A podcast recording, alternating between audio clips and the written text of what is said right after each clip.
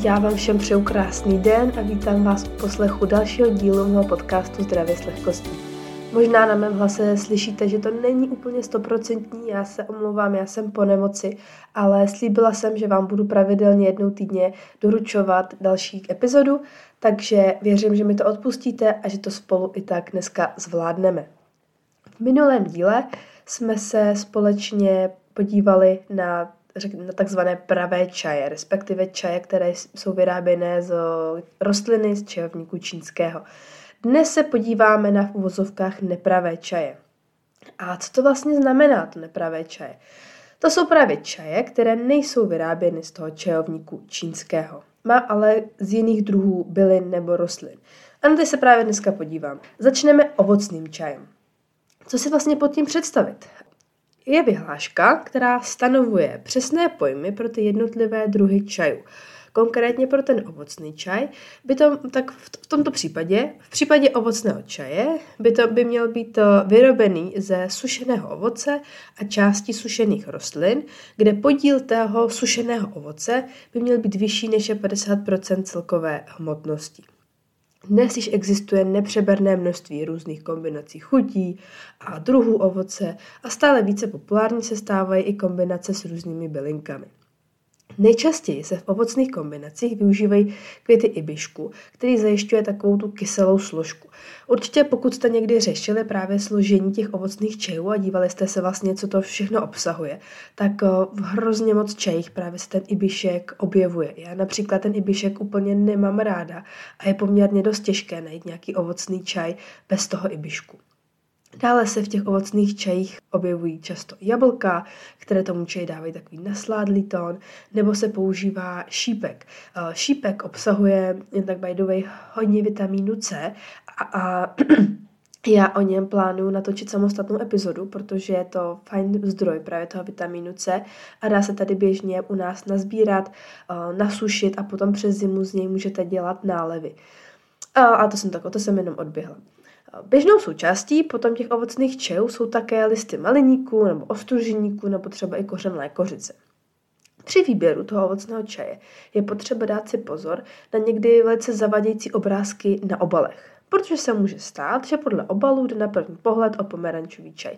Nicméně ve složení se dočteme, že více je v tom čaji třeba jablek a ten pomeranč je tam jenom ve velmi malém poměru. Toho si můžete všimnout například i o, u ovocných džusů. Tam vidíte třeba obrázek, jak je tam prostě, já nevím, třeba brusinky, jo, tu na brusinek, no a potom zjistíte ve složení, že je tam třeba jenom 5%. Takže i když na tom obrázku to vypadá strašně pěkně, tak vždycky se koukejte na to složení těch výrobků. Tohle ale platí nejenom u čajů, ale samozřejmě i u dalších potravin. Všeobecně se často některé potraviny tváří velice zdravě, ale když to potom otočíte a přečtete ten štítek s tím složením, tak zjistíte, že se jedná o mix všemožných příšerností. Vím, že občas není snadný se v těch etiketách vyznat, proto pokud by vás tomto téma etiket a jak je správně číst zajímalo, tak mi určitě napište do komentáře, buď tady, nebo mi napište na Instagram, kde můj profil je Kasparova potržítko Andrea a moc ráda to pro vás natočím, protože to čtení těch etiket je rozhodně velice důležité téma a vím, že hodně lidí se v tom nevyzná. Tak, teď jsem zase trošku odběhla, omlouvám se. Vrátíme se opět k těm čajům. Pokud právě ten pomeranč, tam vidíme třeba ten pomeranč, tak eh, se, jak jsem říkala, buď se může nacházet jenom v malém množství, a nebo dokonce v horším případě tam nalezneme pomeranč pouze jako aroma. Nicméně v tomhle případě, pokud by tam ten pomeranč se skutečně nevyskytoval, ale bylo tam pouze to pomerančové aroma, tak ten čaj musí být označený jako aromatizovaný ovocný čaj. A na obalu by neměl podle té vyhlášky být vyzobrazen žádný pomeranč, jakož by se jednalo o klamavé označení. Ten aromatizovaný čaj obsahuje látky, které jsou určené právě k aromatizaci, jednoduše aromata se to nazývá. V současné době se smí používat několik označení pro rozlišení přírodních a umělých aromat. To přírodní aroma musí obsahovat látky přírodního původu a při označení například přírodní jahodové aroma musí být alespoň 95% té složky získáno z jahod. U těch syntetických neboli umělých aromat stačí uvést jen ve složení pouze aroma. Nebo včetně konkrétního druhu, například jablečné aroma. Proto pokud chcete, aby to, aby, ne, aby to nebylo umělé aroma, ale opravdu přírodní, tak v tom složení musí být vysloveně uvedeno přírodní aroma. Pokud tam najdete třeba jenom jablečné aroma, tak prostě se jedná o umělé aromato. Co se týká přípravy těch ovocných čajů, tak díky absenci těch tří slovin nedosáhnou ty ovocné čaje toho bodu přelouhování. Nicméně, já osobně nemám ráda, když se mi ovocný čaj louhuje příliš dlouho, protože ta chuť je prostě už taková přetažena. Co je také dobré vědět, takže ty ovocné čaje neobsahují žádný kofein a jsou tedy vhodné i pro děti. A ty ovocné čaje, tak teda můžeme popíjet vlastně celý den v jakémkoliv věku, v jakoukoliv dobu a v jakémkoliv množství. To by bylo k ovocným čajům a teď se přesuneme k bylinným čajům.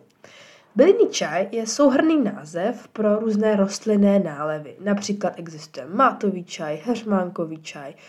Výjimku tvoří nálevy z čajovníku, o kterých jsme se bavili v minulé epizodě. Pokud jste ji neslyšeli, tak si ji rozhodně pusté, protože je nadupaná informacemi právě o těch v úvozovkách pravých čajích, které jsou vyráběny z toho čajovníku čínského. Konkrétně jsme se v minulé epizodě bavili o čaji černém, zeleném, bílém a polozeleném. Nyní ale zpátky k bylinným čajům. Bylinné čaje jsou často připravovány pro jejich léčebné nebo preventivní účinky.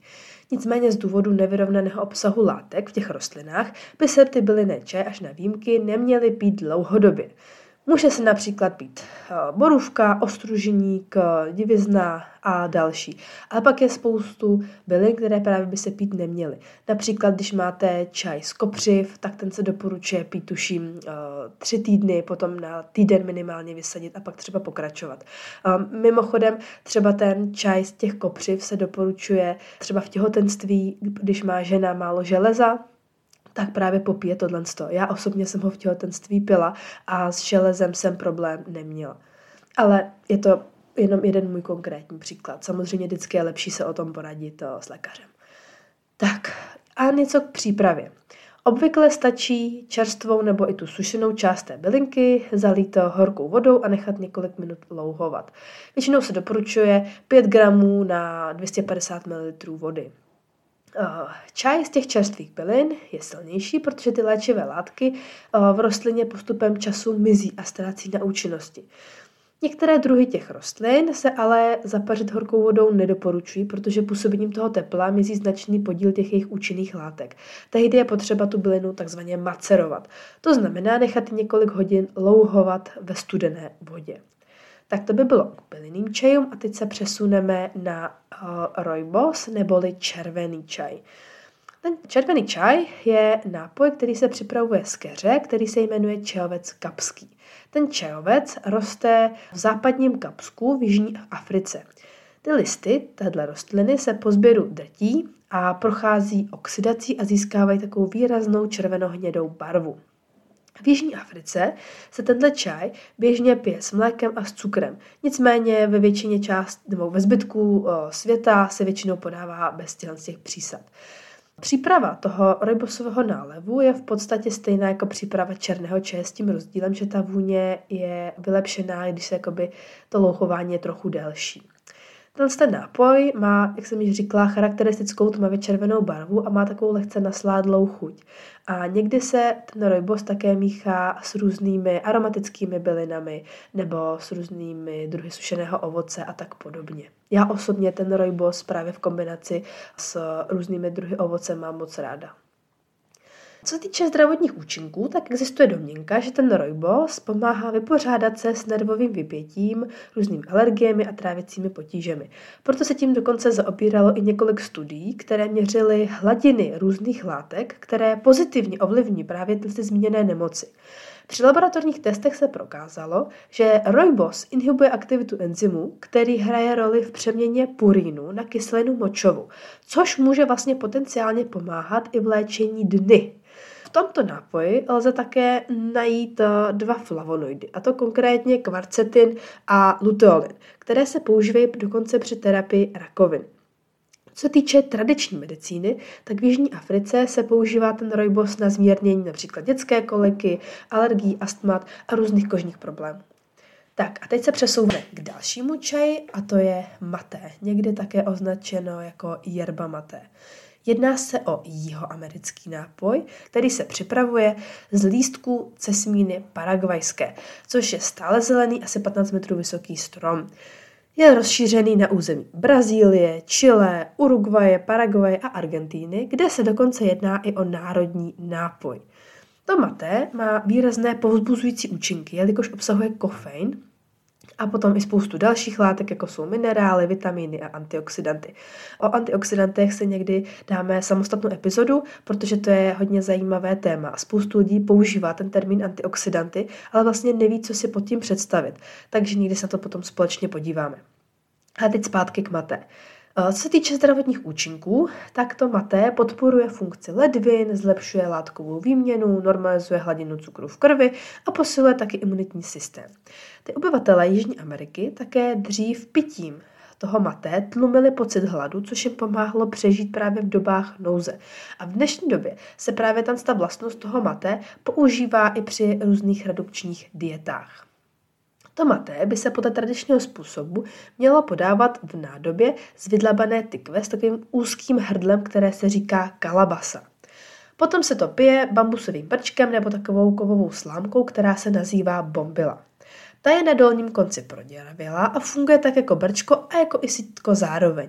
Ty jeho američané pijí maté buď třeba s limonádou nebo džusem. Nicméně uh, to maté se může pít samozřejmě i samotné.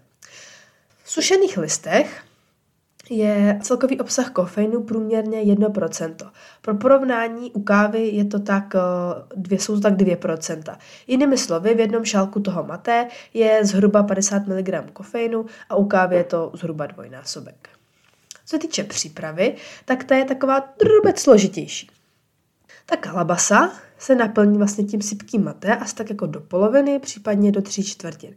Potom jakoby ten otvor ty nádobí musíte zakrýt rukou, převrátíte, protřepete, dáte zpátky a na té dlani vám ulpí trochu prachu. Nicméně existuje i už jako prosáté maté bez té prachové složky, dá se jakoby koupit. A ten tradiční způsob přípravy je, že vlastně si to takhle proklepete a odstraníte tu prachovou složku právě takhle pomocí té dlaně. Tak několikrát takhle protřepete a na závěr potom obrátíte tu kalabasu na stranu tak, aby se to maté schromaždilo na jedné straně té nádoby. Následně tu nádobu postavíte a to maté tak jako se trošičku sesype a vytvoříte takový kopeček, který se svažuje pod úhlem tak jako cirka 45 stupňů. Jo, od vrcholu té nádoby až ke dnu. V tuhle chvíli potom to maté zalijete trošku studené vody, čímž zajistíte, že to maté se po zaletí tou horkou vodou jakoby nespálí. Po několika minutách potom do té kalabasy, teda ještě to samozřejmě, pak to zalijete tou horkou vodou a potom po pár minutách do té kalabasy zasunete tu bombilu, jo, to brčko, takže ji zastrčíte do toho svahu, které tvoří to maté a od té chvíli už ji nevytahujete, necháváte to tam. Následně se následně vlastně už jakoby popíjíte, ale jak jsem říkala, nesmíte, nesmíte už vyndat tu, nesmíte už vyndat tu, tu bombilu. Jo, prostě popíjíte, až, až to prostě, až ten čaj, nebo čaj, až to máte, vypijete. Tak, to by ode mě bylo pro dnešní díl všechno. My jsme společně prošli takové ty nejznámější druhy těch v úvozovkách nečajů. Já doufám, že se vám epizoda líbila. Pokud ano, budu moc ráda, když ji ohodnotíte na Spotify a když mi napíšete komentář, co byste rádi třeba příště probrali v epizodě tohoto podcastu. A pokud třeba uvažujete o změně životního stylu, pokud byste se chtěli uh, víc dozvědět o tom, jak se správně stravovat, tak uh, mě určitě kontaktujte na mém Instagramu Kasparova potržítko Andrea a můžeme se spolu domluvit uh, můžeme se spolu domluvit schůzku, na které všechno, co vás bude zajímat, můžeme společně probrat. Tak jo, ještě jednou děkuji za poslech a mějte se moc hezky. Ahoj!